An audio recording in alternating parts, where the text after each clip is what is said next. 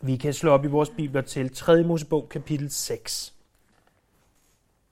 Jeg har valgt i aften ikke at tage et større slideshow med, øh, både ud af tidshensyn øh, for mig selv, men også ud af et hensyn til, at kapitel 6 er ikke i sig selv vanskeligt at inddele og forstå. Så, øh, så det blev altså sådan, det blev i dag. De tre afsnit, der gives i dronningens bibel, er også de tre afsnit, som kapitlet kan inddeles i. Det er sådan, at kapitel 1-7 omhandler, ja, hvad er det nu kapitel 1-7 omhandler? Offrene. Øh, og øh, de første fem kapitler giver os de her fem øh, hovedoffre. Men de første fem kapitler er set fra forsamlingens synspunkt. Altså fra det individs synspunkt, der kommer med offeret. Hvor kapitel 6 og 7 derimod ses fra præstens synspunkt. Fordi det var jo sådan, at man kom jo øh, trækkende der med sin okse eller sin ged, eller hvad man nu måtte øh, skulle ofre, afhængig af hvad offer det var, og afhængig af hvem man var, og hvad øh, økonomisk status man havde. Og, og så kommer man trækkende med det, man slagtede det, og så hjalp præsten en med at få offret på den korrekte måde. Og, det vi har set indtil videre i de første fem kapitler, det har været det, der ville have været set fra, hvis vi havde levet dengang, vores synspunkt. Som menige mennesker i, Israels menighed, bestående af mm, ja, millioner af mennesker. Øh, nu ser vi det så for præsterne, altså levitterne, som var præst, de, den del af levitterne, som var præsters synspunkt. Hvad de skulle gøre, hvad, hvad der skulle ske der. Og de fem ofre gennemgås igen i en lidt anden rækkefølge. Men, men de gennemgås igen, og hovedsageligt omhandler de her to kapitler, hvordan ofrene skulle håndteres, øh, spises, og hvordan resterne af dem skulle bortskaffes. Der kommer i kapitlet foran os specifikke instruktioner med, hvad der skulle ske med, først med brandofferet, siden med afgrødeofferet og så med syndofferet, igen set fra præstens synspunkt. Præstens opgave her bliver lektioner for os i flere forskellige ting. Øh, blandt andet i, øh, hvordan en, en menighed øh, bør ledes. Til sin vis af det, vi i dag kalder en pastor eller en ældste. Og også, hvad blodet har af betydning for individet. Så det er sådan et lille preview af, hvad vi kommer til at se her i kapitlet. Det deler sig i tre, øh, ganske som dronningen, ikke hun, men i hendes autoriserede oversættelse, øh, hvad man har valgt at gøre der. Øh, først i loven om brandofferet, vers 1-6, siden i loven om afgrødeofferet, vers 7-17, og til sidst i loven om syndofferet fra vers 18 til 23. Det, det fremgår ganske tydeligt af, af bibelsiden der.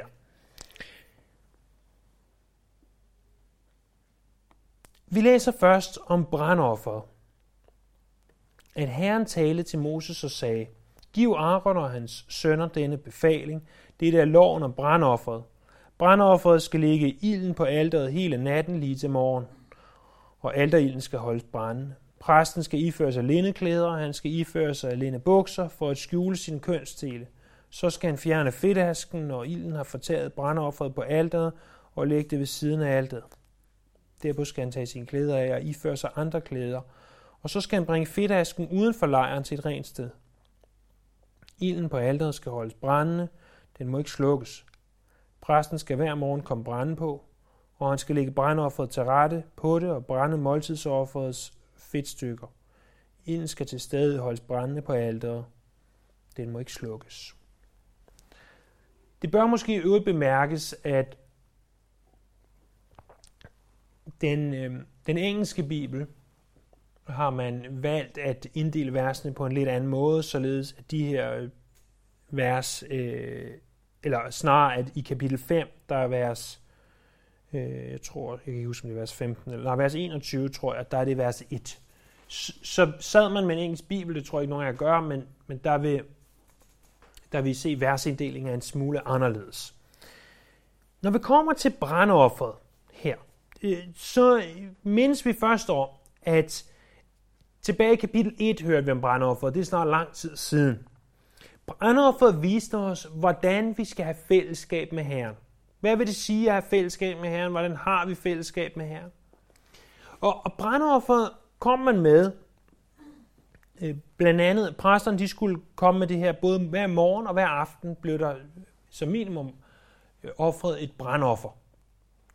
Og øh, derudover så kunne individet også komme med et brandoffer. Og det var simpelthen for at have fællesskab med Herren. Det var en måde at have fællesskab med Herren på. Øh, her i de første to vers, der ser vi altså, at brandofferet fra præstens synspunkt var en måde at give folket adgang til Herren på. Det er også derfor passende, at Aaron og hans sønner, eller det som senere vil være præsterne, øh, de levitiske præster, de skulle sørge for at holde gang i ilden. Øh, den går ud, sådan en ild, hvis man ikke bliver ved med at komme brænde på den. Og, og der skulle holdes gang i den, står der natten over. De skulle holde gang i alderet på hele natten, vers øh, 2. Øh, lige til morgen, og alterinden skulle holdes brændende. Hvorfor? Jo, fordi tilbederen, den som ønskede at komme og sige, øh, jeg vil gerne have fællesskab med min Gud. Øh, han skulle have mulighed for det her, øh, hvis ikke i specifikt døgnets 24 timer, øh, så i hvert fald det meste af tiden ved at der altid var ild på alderet. Det er det, som jeg tror, at det her det symboliserer, det som det viser os. Som I jo ved, så er, formodentlig ved, så er Cornelia næsten lige begyndt i børnehave. Og det har krævet en vis portion øh, tålmodighed og øh, overbevisenhed, hvis det havde været et ord. Øh, en vis portion, at vi skal overbevise hende om det her. Og, og blandt andet så har, har vi øh, gentagende gange fortalt hende, du skal tænke på, at du er aldrig alene i børnehaven. Aldrig alene. Selvom der ikke er nogen, der vil lege med dig, selvom de voksne ikke vil snakke til dig, selvom ingen måtte kunne lide dig. Jeg udtrykker det ikke helt sådan til hende, men øh, så er Gud altid sammen med dig. Så er Jesus der altid. Og øh, når vi så siger det, så siger hun, det siger mormor altid, siger hun så. Det er jo meget sødt, men jeg tænker på, hvor ofte du og jeg, eller at, at indimellem så har vi som voksne, og hvor ofte vi som voksne egentlig har behov for at blive mindet om det samme, som et børnehavebarn har behov for at blive mindet om. At det kan godt være, at vi føler os alene, at vi føler os ensomme. Øh, det kan godt være, at vi føler, at ingen vil lege med os. Eller at tingene ikke går, som vi havde forventet og ønsket os. Men Gud er der altid. Der er altid en ild, der brænder. Et sted, vi kan komme og have fællesskab med ham.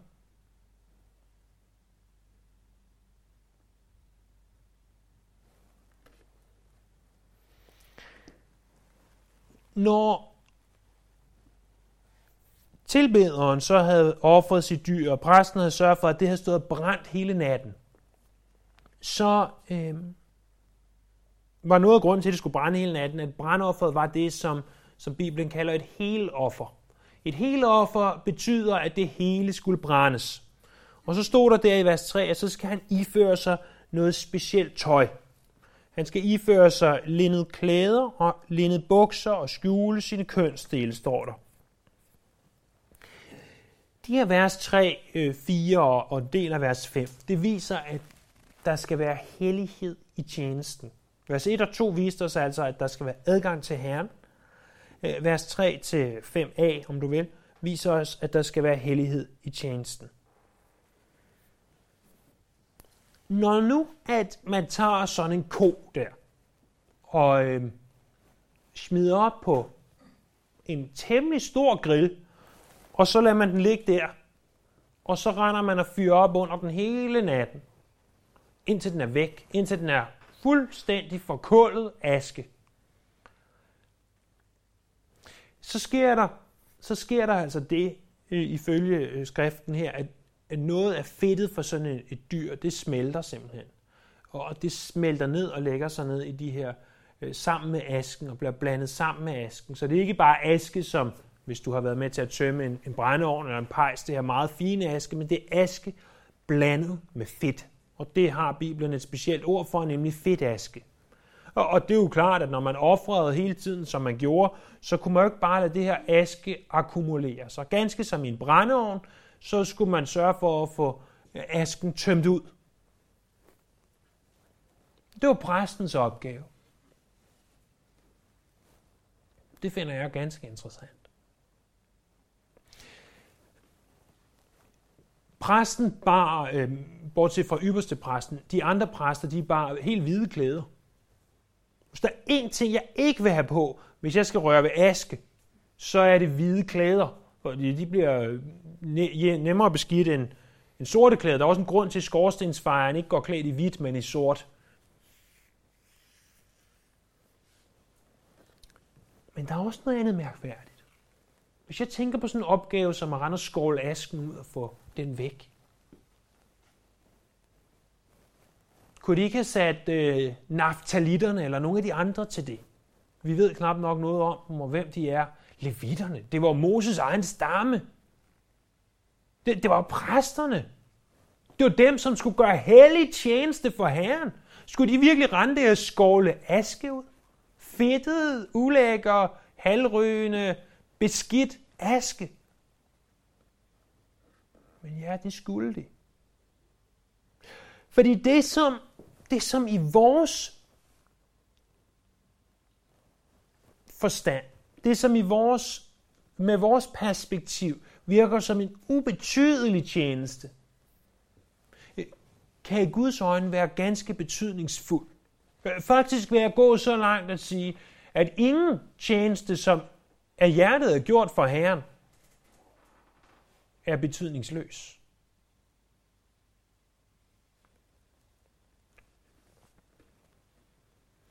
Og hvor,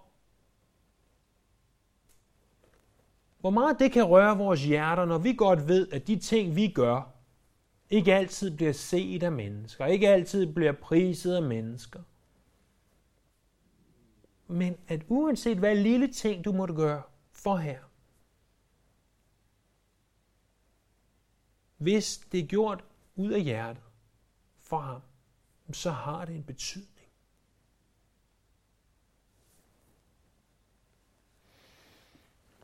Når han skulle gøre det her, så skal han altså have de her linnedklæder på.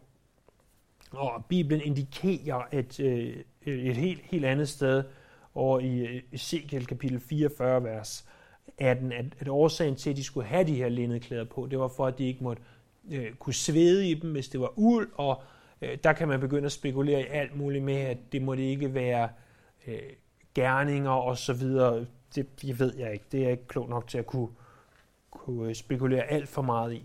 Men det, det er en anden ting, der undrer mig. Det er ikke bare, at præsterne skal ud og skåle aske. Det er, når jeg tænker på, og, og hvis I lige tænker med mig her en gang,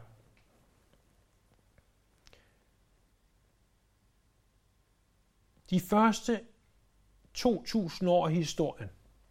Hvor mange kapitler er der sådan cirka brugt på dem? 11 kapitler. De første 11 kapitler af første Mosebog øh, handler om historiens første 2.000 år. Skabelsen i sig selv er der brugt, hvis vi tager af storsindet og tager syndefaldet med osv., så, videre, så er der brugt tre kapitler på, på det her med skabelse og syndefald, Men to, to kapitler på, på skabelsen. Og alligevel, jeg har ikke talt det op, jeg har ikke regnet det sammen, men jeg ved, at, at blandt andet 2. Mosebog, øh, kapitel 28, 43 vers lang, handler om præstedragten. Er, er det ikke mærkværdigt, at, at vi kan få, jeg tror, der er der 31 vers i 1. Mosebog, kapitel 1, så vidt jeg, jeg husker det er i hvert fald noget i den stil. Ja, 31 kapitel 1 og 25 kapitel 2. Det vil sige, at der er næsten lige så mange vers om præstedragten. Alene i 2. Mosebog kapitel 28, for ikke at tale om andre steder, det må stå beskrevet, som der er om skabelsen. Det er sjovt, at de ting, som vi kan tale om i timevis og spekulere over og undres over og så videre, at det bruger Gud ikke nødvendigvis voldsomt meget plads på. Og nu ved jeg, at vi her i vores menighed har haft gennemkodet 2. Mosebog kapitel 28. Men det er nok også, hvis du var der dengang, den eneste gang i dit liv, du formodentlig kommer til at sidde igennem en prædiken over kun 2. Mosebog kapitel 28. Det er ikke et ganske populært emne at tale om præstedragt. Men for Gud var det vigtigt. Fordi præstedragten symboliserer mere end blot noget, noget tøj. Præstedragten symboliserer hellighed.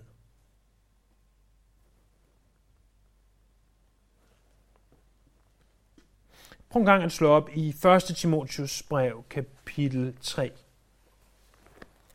Paulus' første brev til Timotius, kapitel 3. Præsten skulle have noget bestemt tøj på. Der var ting, som, som han var nødt til at gå rundt i. I det Paulus han skriver til Timotius, der skriver han om de her tilsynsmænd, eller øh, det græske episkopos, eller det som vi vil kalde en biskop, direkte oversat, og, og måske bedre oversat en pastor. Der står, hvis nogen ønsker at blive tilsynsmand, 1. Timotius 3.1, er det et vigtigt arbejde, han trakter efter. En tilsynsmand skal være ulastelig, en kvindes mand, ædrolig, besindig, værdig, gæstfri, en god lærer, ikke drikfældig eller voldsom, men mild og ikke stridbar, ikke glad for penge. Han skal kunne styre sit eget hus godt og få sine børn til at vise lydighed i al akværdighed. For hvordan skulle man kunne tage sig af Guds menighed, hvis han ikke forstår at styre sit eget hus? Han må ikke være nyomvendt, for han ikke skal blive hårdmodig og ikke falde ind under djævelens dom. Han skal også have et godt omdømme blandt dem udenfor, for at han ikke skal komme i vandry og gå i djævelens fælde. Så med det her sagt, og vi kunne garanteret, hvis, øh, hvis vi ville, finde masser af andre øh, skriftsteder i Nye Testamentet om det her. Øh, men det her er blot et eksempel på, at for de, som leder vores menigheder, er der også klæder, som skal iføres. Et helligt liv, der skal leves. For at kunne repræsentere Herren på den rette måde. Tilbage i 3. Mosebog kapitel 6 så vi altså i vers 1 og 2, at der skulle være den her konstante adgang til Herren. Nu har vi set, at der skulle være hellighed i tjenesten. Men så her i vers 5 og 6 ser vi, at der skal være den rette fokus i tjenesten. Vers 5. Ilden på alderet skal holdes brændende, den må ikke slukkes. Præsten skal hver morgen komme brænde på, og han skal lægge brændeofferet til rette på det brænde, øh, på det og brænde måltidsofferets fedtstykker. Ilden skal til stadig holdes brændende på alteret, den må ikke slukkes. Så ser du, at i begyndelsen af afsnittet, der får vi at vide, prop noget brænde på, sørg for, at det brænder. Og i slutningen af afsnittet får vi at vide, prop endnu mere brænde på, sørg for, at det bliver ved med at brænde, sørg for, at det bliver ved med at være ild til at ofre. Det er fordi, at Jesu forsonende værk må og skal altid være en prioritet i vores tjeneste. Jeg er sådan set ligeglad med, om du øh, tjener i den kapacitet, at du får lov til at, øh, og det privilegium at stå her bagved, den her talerstol, eller om du har en anden form for en tjeneste i Guds menighed. Øh, selvfølgelig i særdeleshed bag taler eller prædikestolen, skal det være en prioritet. Men i uanset hvad vi gør, og i alt hvad vi gør, må hans værk på korset være en prioritet for os. Hvis du har nogen som helst form for autoritet over andre, det kan være dine egne børn, det kan være teenager, det kan være, øh, det kan være fra talerstolen, øh, og sikkert også afskillige andre steder, som jeg ikke kan komme på lige nu, så lad korset, lad det forsonende værk være en prioritet her. Muligvis har du hørt mig referere til ham her, den engelske prædikant Martin Lloyd Jones, adskillige gange før. Det er øh, en af, en af mine øh, helte eller forbilleder, eller hvad man nu kan kalde sådan noget, uden at det bliver mærkeligt. Og øh, en person, der, der prædikede øh, og forkyndte ordet og, og blev ved med at gøre det og stå fast på det. Der var, der var et tidspunkt i begyndelsen af hans tjeneste, hvor at han, han har stået her og holdt den her temmelig kraftfulde prædiken sikkert. Og så bagefter så kommer der en op til ham og siger, øh, Dr. Jones, øh, og nej, det var ikke en reference til en sang, øh, siger, øh, han var jo doktor, siger, prøv at høre, korset og Kristi værk, det synes jeg ikke får stor plads i dine prædikener. Korset og Kristi værk, jeg synes ikke, du giver det plads nok i dine prædikener. Og det kunne man selvfølgelig finde masser af mennesker, der kunne finde på at sige, men øh, doktoren, han, han gik hjem og tænkte over det, og kunne godt se, okay, det var der måske noget om. Så han, øh, ifølge øh, John Stott har skrevet om det her, han siger, at han gik, øh, Martin Lloyd Jones gik ned og til den lokale boghandel og, og købte blandt andet en bog af øh, en, der hed Denny, øh, The Atonement og The Cross of Christ, eller en af de to købte han og, og gik hjem og, og med nogle andre bøger også, og temmelig sikkert også i Bibel, og gik ind der, hvor han studerede ting. Og jeg ved ikke, om han direkte låste døren, men det var så, at hans hustru blev bekymret for ham, for han blev derinde. Så jeg vil simpelthen ikke, før jeg har forstået, hvad det her går ud på, så kommer jeg ikke ud herfra igen. Og han drak hverken te, hvilket jo for en englænder er jo næsten det samme som at være død nær, og, og så videre. Det øh, berettes det. Men det siges også, at det her var med til at ændre hans fokus. Jeg ved ikke, hvad jeg vil gøre, hvis nogen kommer og sagde til mig, og jeg mærkede efter, at korset har ikke en særlig central plads i din forkyndelse.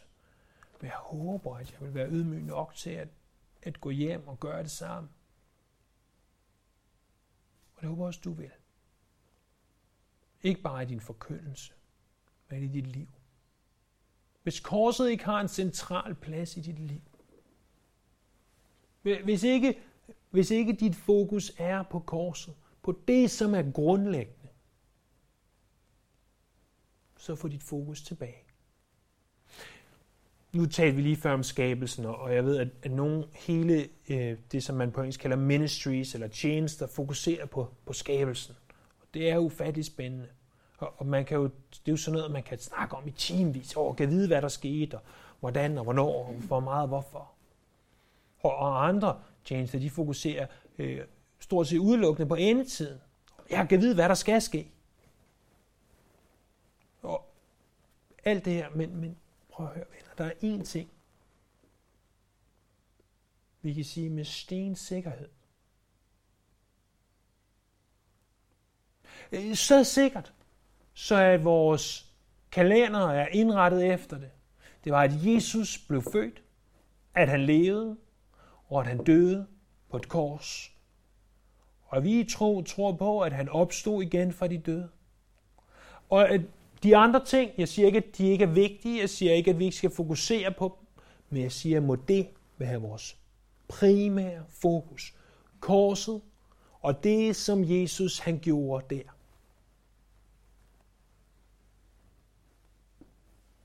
Det er noget af det, som 3. Mosebog kapitel 6 i præsternes del af brandofferet fokuserer på.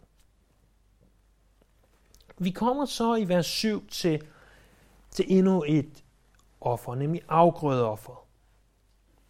Og det her afsnit fra vers 7 ned til vers 17, det kan deles i to mindre dele, så lad os læse det i de to mindre dele, og så tale om hver for sig. Det første, det er vers 7-11, hvor præsten han skal øh, forsikre tilbederen om, om hans øh, offer er modtaget. Dette er loven om afgrødeofferet. Arons sønner skal bringe det hen til alderet fra Herrens ansigt. Så skal han tage en håndfuld af afgrødeofferets finmel og olie og al røgelsen oven på afgrødeofferet og brænde det på alteret som et duftoffer til Herren, en livlig duft. Det, som er til års, af det skal Aaron og hans sønner spise, og det skal spises som usyret brød på et helligt sted. I foregården til åbenbaringsteltet skal de, skal de spise det. Det må ikke bages som syrende brød. Jeg giver det som deres andel af mine ofre. Det er højhelligt, ligesom syndeofferet og skyldofferet. Alle mænd blandt Arons efterkommer må spise det. Det er deres andel af Herrens ofre. En eviggyldig rettighed, slægt efter slægt. En hver, der rører ved det, bliver hellig. Så det her offer, afgrødeofferet, har vi allerede set omtalt i kapitel 2. Her der lærte vi, at afgrødeofferet, det viser vores hengivenhed eller vores overgivelse til Herren. Så at når man kommer med, med det her afgrødeoffer, som jo ikke består af kød, men, men i stedet for af mel, så viser man, at man gerne vil hengive sig mere til Herren. Og, øh, og hvem af os, håber jeg, øh, vil ikke det? Øh, hvem af os kan ikke sige, jeg vil gerne hengive mig mere til Herren. Jeg ønsker, at en større del af mit liv må tilhøre ham. I hvert fald, når vores følelser kommer i spil, og vi sådan kommer i den her hengivenhedsstemning, så siger vi i hvert fald det. Øhm, Øh, så var det sådan, at de kom hen til præsten og sagde, her er mit offer, og så skulle præsten tage en håndfuld af det her, og med noget røgelse og så videre, og kaste på alteret, og så duftede det godt.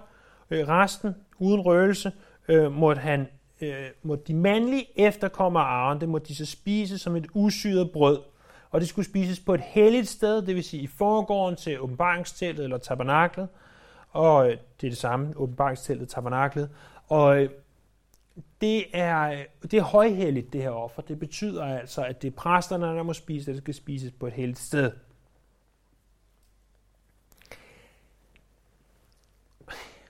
Prøv en gang at, at tænke dig de her cirka 3400, 3300 år tilbage i tiden, til, til Moses tid. Hvor folk ikke var så, så veloplyste, og, som vi er i dag. Ganske vist så kunne de se Gud, han var derinde ved arken.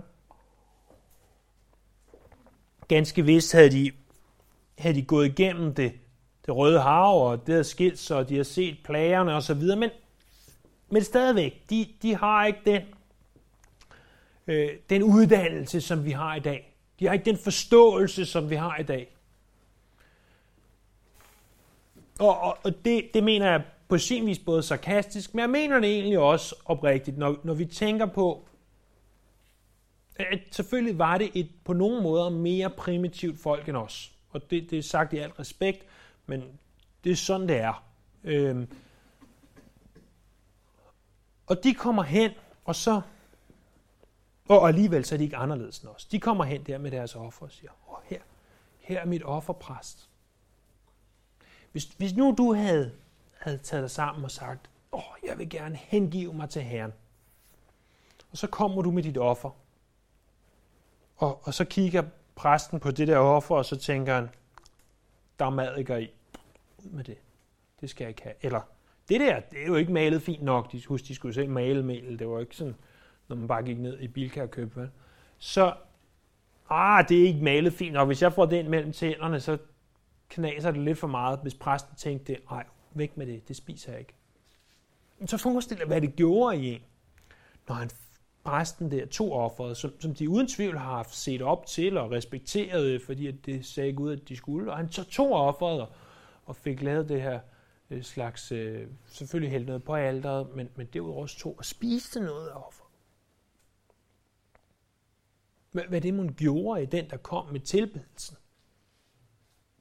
Jeg, jeg tror, at det virkelig gjorde, at han følte sig accepteret. Præsten har accepteret mit offer.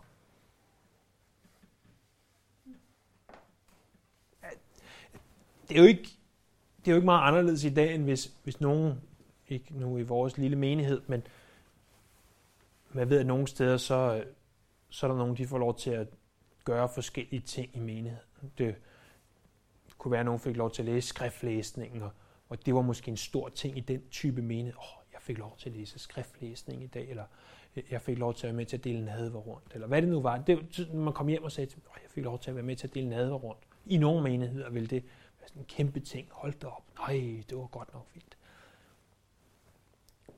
Det, det, det er lidt, lidt den følelse, som, som de måske har, har siddet med, når nu er præsten så jeg vil gerne acceptere, på vegne af Gud vil gerne acceptere det her. Det er ikke bare, som præsten skulle acceptere det blindt, fordi han var sulten og grådig, men han skulle selvfølgelig sige, er det et offer, der er herren til behag?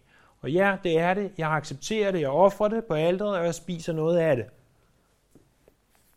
Han skulle ikke give ham en falsk sikkerhed. Prøv at tænke på, hvad det her gjorde, og, og hvad det kan gøre, når, når vi, der, der kender Herren og kender ordet, taler med nogen, som, som er nyere i troen end os. Der er altid nogen, der er nyere i troen end os, øh, uanset hvem vi er. Øh, og så, så siger jeg til dem, prøv at høre. Hvis du tror på Jesus, hvis du ønsker, at han skal være herre i dit liv, og du selvfølgelig tror på, at han er død og opstanden, og hvis du ønsker, at han skal være herre i dit liv, så siger Bibelen, at vi er frelst. Ja, men sådan og sådan. Jamen prøv at høre, det er det, der står. Tror du på det? Ja, men det tror jeg på. Ønsker du, at Jesus skal være her i dit liv? Ja, men så bekend din søn, hvis du har synd. Og på den måde være med til at give dem sikkerhed. Og det er faktisk det øh, søndag efter søndag, vi forsøger at gøre i vores gennemgang af 1. Johannes brev. Vær med til at give os en sikkerhed for, at vi tilhører Herren. Det er faktisk ganske vigtigt, for jeg tror, at mange af os godt kan være usikre. Fordi vi på den ene side ved nogle ting, og, og føler os måske lidt mere oplyste, end man gjorde for 3400 år siden, på nogle måder. På den anden side, så ser vi vores liv og tænker, at mit liv er ikke 100% der, hvor det burde være. Og det kan være svært at evaluere sig selv. Jeg ved ikke, at der findes sådan mange typer mennesker, men sådan, når man taler om eksamener og sådan noget, to typer mennesker – i hvert fald. Øh, dem, hvor man siger til, hvordan gik det? Ej, det gik bare slet ikke. Det gik bare slet ikke. Og så går de op, og så får de 10 eller 12. Ikke? Det er sådan noget provokerende, irriterende noget, når folk gør det. Og så er der andre, der bare siger, ja, det gik rigtig godt, og så ja, er de lige på dumpegrænsen. Ikke? Øh, og så er der sikkert også en anden type ind imellem. Men mange af os i forhold til vores kristne liv, tror jeg, vi er typen, der, der siger, ej, det gik slet ikke, det gik slet ikke og, og så alligevel, fordi vi er accepteret i, i Kristus, så går det, fordi det handler ikke om os, men det handler om ham. Så afgrødeofferet, her den første del, vers 7-11, handler altså om, præsten viser den, der kommer med offeret, jeg, jeg på vegne af Herren accepterer dit offer. Og det giver ham en eller anden form for, for sikkerhed. Den anden halvdel, af afsnittet, ned fra vers 13 til 17, står der, Herren talte til Moses og sagde, det er den gave, Aaron og hans sønner skal bringe til Herren, den dag de bliver salvet. En tiende del efa fint mel, Øh, det daglige afgrødeoffer, halvdelen om morgenen og halvdelen om aftenen.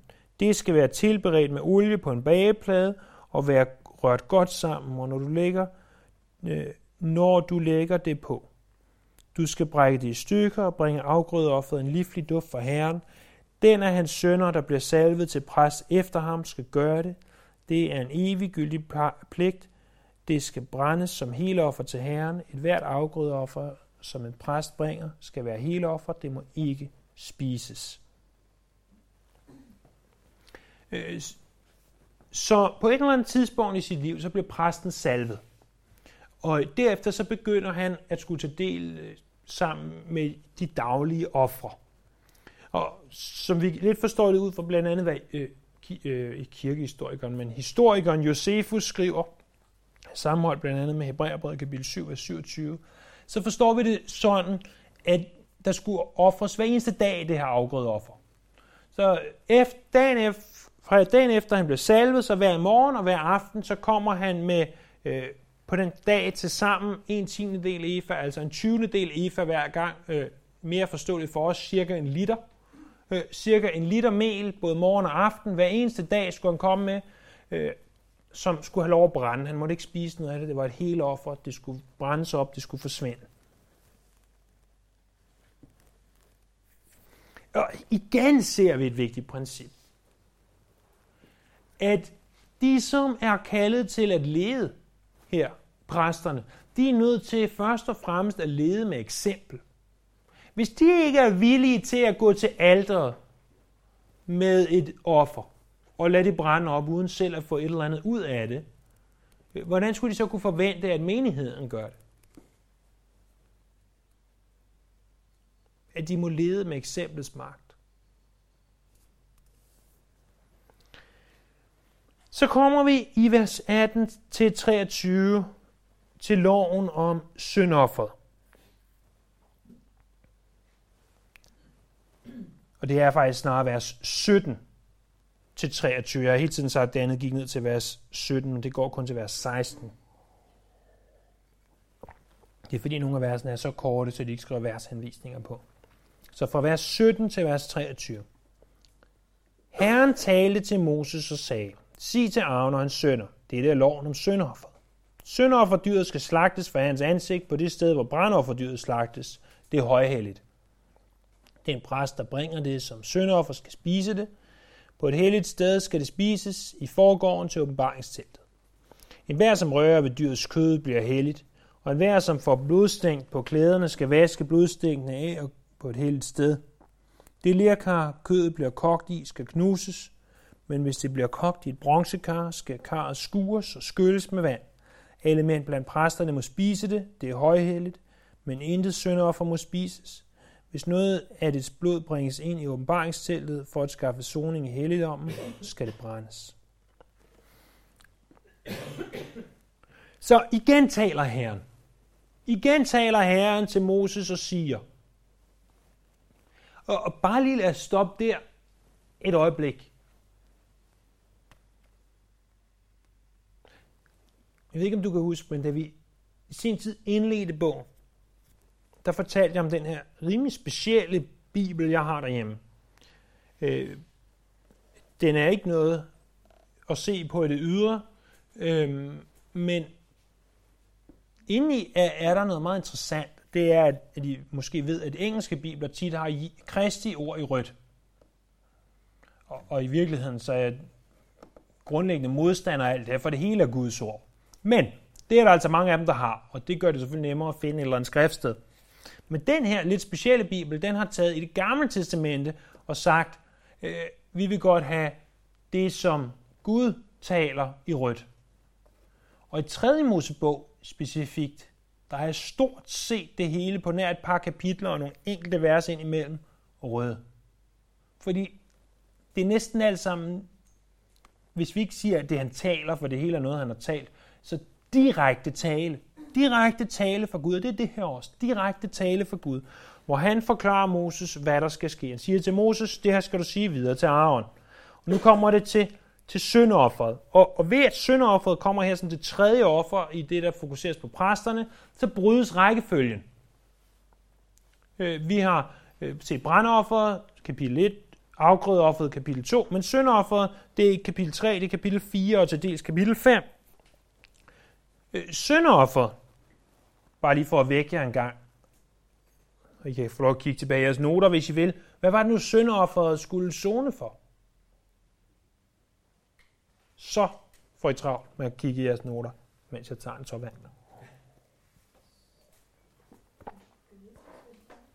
Nej. Jo, oh, på til dels også bevidst synd, men, men i særdeleshed vi talte om det sidste gang. Det var det, der rigtigt. Så er det med er arvesynd. Arvesynd. Arves. Nej, det er ikke bevidste, men ordet specifikke sønder var det, som var, var skyldoffer. Jeg tror måske, det var, jeg brugte også ordet bevidst på et tidspunkt, det er rigtigt. Men det skulle zone for arvesynd. Og øh, så kommer de der og øh, med deres forskellige ofre, og det var jo sådan, at afhængig af hvem man var, hvad status man havde, så skulle man bringe forskellige ofre. Og så kommer de altså her med deres, med deres syndoffer. Vi har allerede gennemgået syndofferet i, i mange detaljer, og skal ikke gøre det igen. Men det, som vi godt lige kan se på, det er, at, at i det, de kommer med det, så øh, bliver de fortalt, hvor det skal slagtes og hvor det skal spises. Det skal slagtes det samme sted som brandofferet. Og det var altså imellem alderet og åbenbarings- eller, teltet, eller tabernaklet, selve teltets øh, forvæg. Der skulle det slagtes, eller indgang. Og, øh, og så skulle det spises af præsten, der blev understreget det højhelligt, det vil sige, at det skulle spises af præsten på et helligt sted. Og øh, det skulle altså det skulle virkelig respekteres, det her. Nu kommer et spørgsmål, I forhåbentlig kan, kan svare på, øh, medmindre I er faldet helt i søvn indtil øh, endnu. Det, det er, at hvad er det, og, eller hvor er det, der zones for vores synd? Hvor, so, hvor blev der zonet for vores synd? På Golgatas kors, yes, det håbede jeg, at, at I var vågne nok til stadigvæk at kunne, kunne se. Ja, og, og derfor, øh, vi må kunne drage en parallel for, fra synderofferet til korset. Prøv at tænke på, hvilken respekt de her ofre blev behandlet med. Man skulle spise det på et bestemt sted, man skulle slagte det på et bestemt sted, det var højhelligt, øh, man, man skulle virkelig respektere det.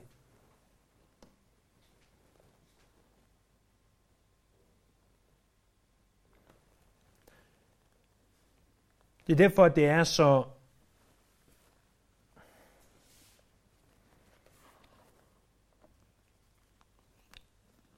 både trist, skræmmende og forfærdeligt på en gang, at, at visse falske lærere, de siger, at i, øh, i forsoningen, siger de, at helbredelse, fysisk, læmelig helbredelse, er en del af forsoningen.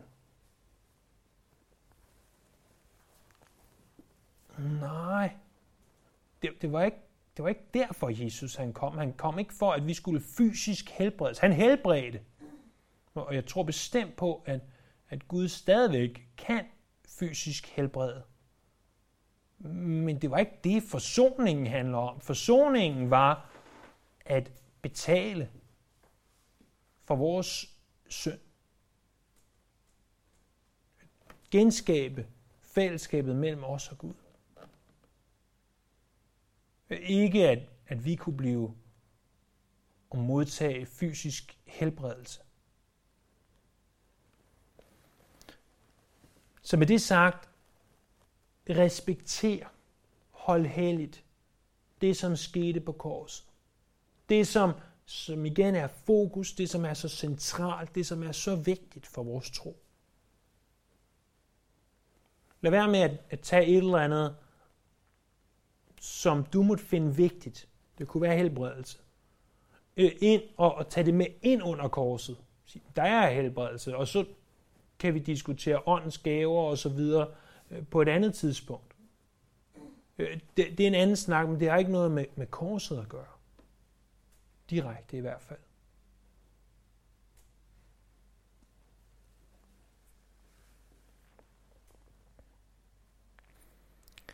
Og det samme ser vi lidt, når nu, at der står, at, at så kommer de hen. En hver, der rører, vers 20, rører ved dyrets blod, bliver hellig. Hvad tror du, når man, når man slagter et dyr? Tror du, man kommer til at røre ved dyrets blod? Temmelig sikkert. Det var nok, nok ganske, ganske umuligt at lade være. Man rører ved dyrets blod, der kommer blodstænk på dig, og man bliver hellig. Hvad betyder det, mon? Jo, vi har allerede mødt udtrykket i vers 11, der, der talte vi ikke om det. Præsten kunne godt tåle at blive gjort hellig. Fordi han agerede allerede hellig. Han tog de hellige klæder på. Han opførte sig hellig. Derfor kunne han godt tåle at blive gjort hellig. Men hvis en person gik ind og agerede, opførte sig uheldigt, og blodet så kom på ham,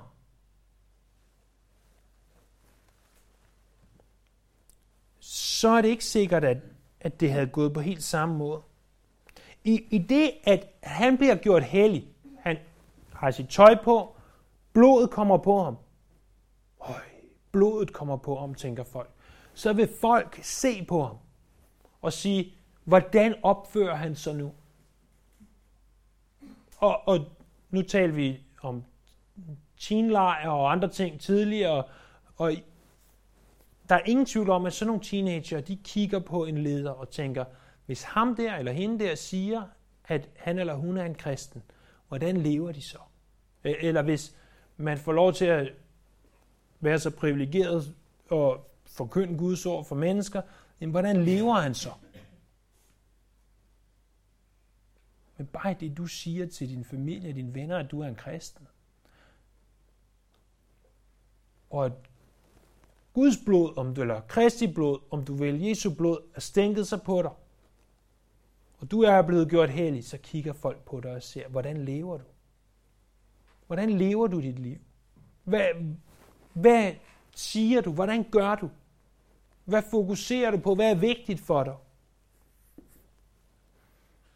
Og det er måske også derfor, at Gud han siger i Jakobs brev, kapitel 3, vers 1, lad få af jer være lærer, for I vil undergå en særlig hård dom.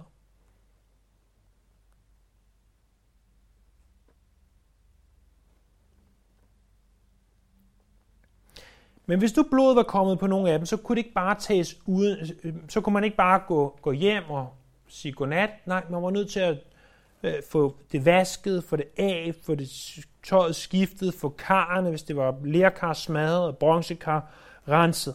Øh, det skulle være, øh, fordi på en og samme tid, så var det både det, der helligede, men det var også det, der øh, gjorde, at, at ja, på samme tid, så gjorde det også, at ikke urent, men men sådan, det gjorde det beskidt på en eller anden måde, som det ikke skulle. Og, øh, og det kunne ikke bare tages, tages udenfor. Igen, prøv at tænk på med hvilken respekt, hvilken respekt de havde for det her blod.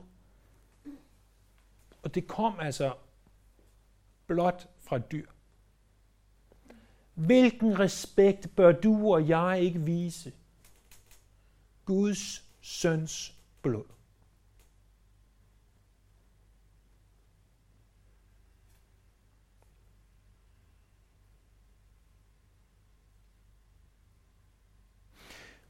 De vil ikke tage blodet til et uheldigt sted.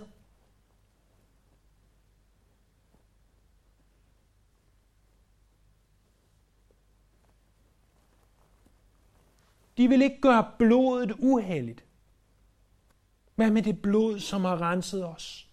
Jesu blod. Jesu dyrebare blod.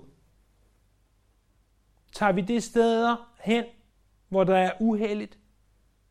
Hvor vi godt ved, at det ikke bør være?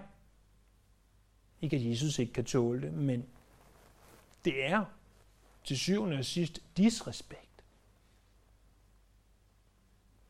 Når vores liv ikke er levet, som vi godt ved, at han ønsker det. Ja, vi er renset af blodet. Men lad os vise det, og derved ham den ypperste respekt. Lad os ikke blande det med det urene. Igen ser vi, at præsten han skulle spise offer. Og selvom jeg jo er kendt for godt at kunne lide kød, så, så ved jeg altså ikke, om jeg lige kunne have klaret sådan en helt okse alene der, sådan, efter, sådan en uh, torsdag eftermiddag der, hvor der kom en med en okse og, og skulle ofre den, og lige spist den hele tiden. Og det tror jeg heller ikke på, de kunne. Uh, så, så præsten har spist noget af offeret, og så tror jeg, at de har delt det med de andre præster, og deres, øh, hvem der måtte, måtte spise det her offer i forhold til, hvad det var. Og, og så har de fået spist det her offer. igen, det der er vigtigt, var, at den, der kom med offeret, så præsten spise noget af det, så han vidste, at mit offer er accepteret. Øh, det kan accepteres af Herren. Der står også øh, i vers 23, hvis intet syndoffer må spises, hvis noget af dets blod bringes ind i åbenbaringsteltet. Fra kapitel 4, der ved vi, at hvis det var præsten selv, der havde syndet, så skulle det blod ind i åbenbaringsteltet. Og, øh, og der skulle det hele altså brændes, det måtte ikke spises. Det er jo vigtigt, at de, som tjener Herren, også selv søger tilgivelse hos Herren.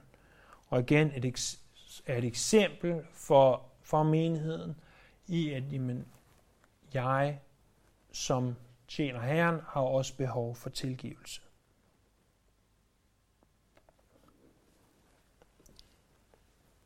Den ting, som er alt over skyggende i det her kapitel, og princippet også i alle de foregående kapitler, det er blodet, korsets, alderets hellighed.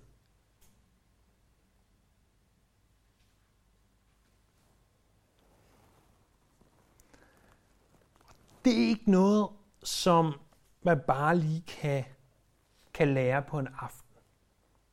Det er ikke noget, som jeg kan en, en sen onsdag aften kommunikere til, til jer,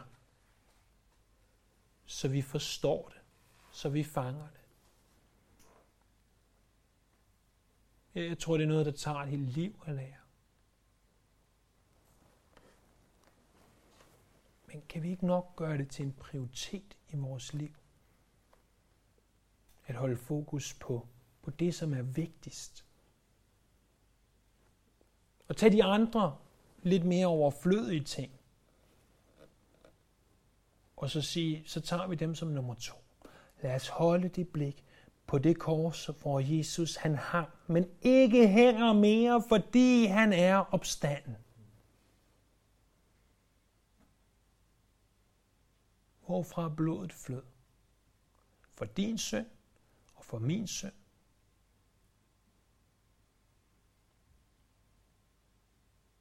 Og lad os ære ham ved at respektere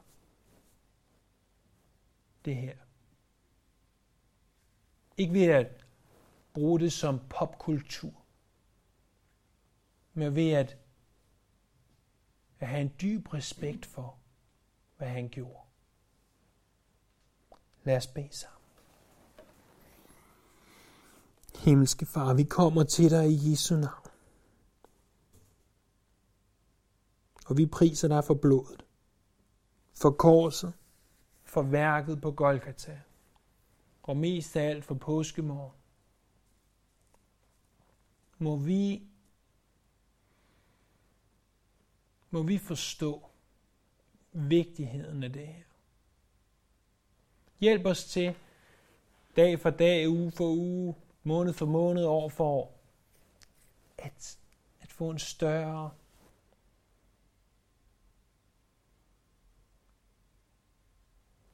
kærlighed til dig, en større øh, forståelse af, hvad du har gjort. At vi må værdsætte det mere og mere for hver dag og så videre, der går. Vi tilbyder dig nu. Vi lovpriser dig. Amen.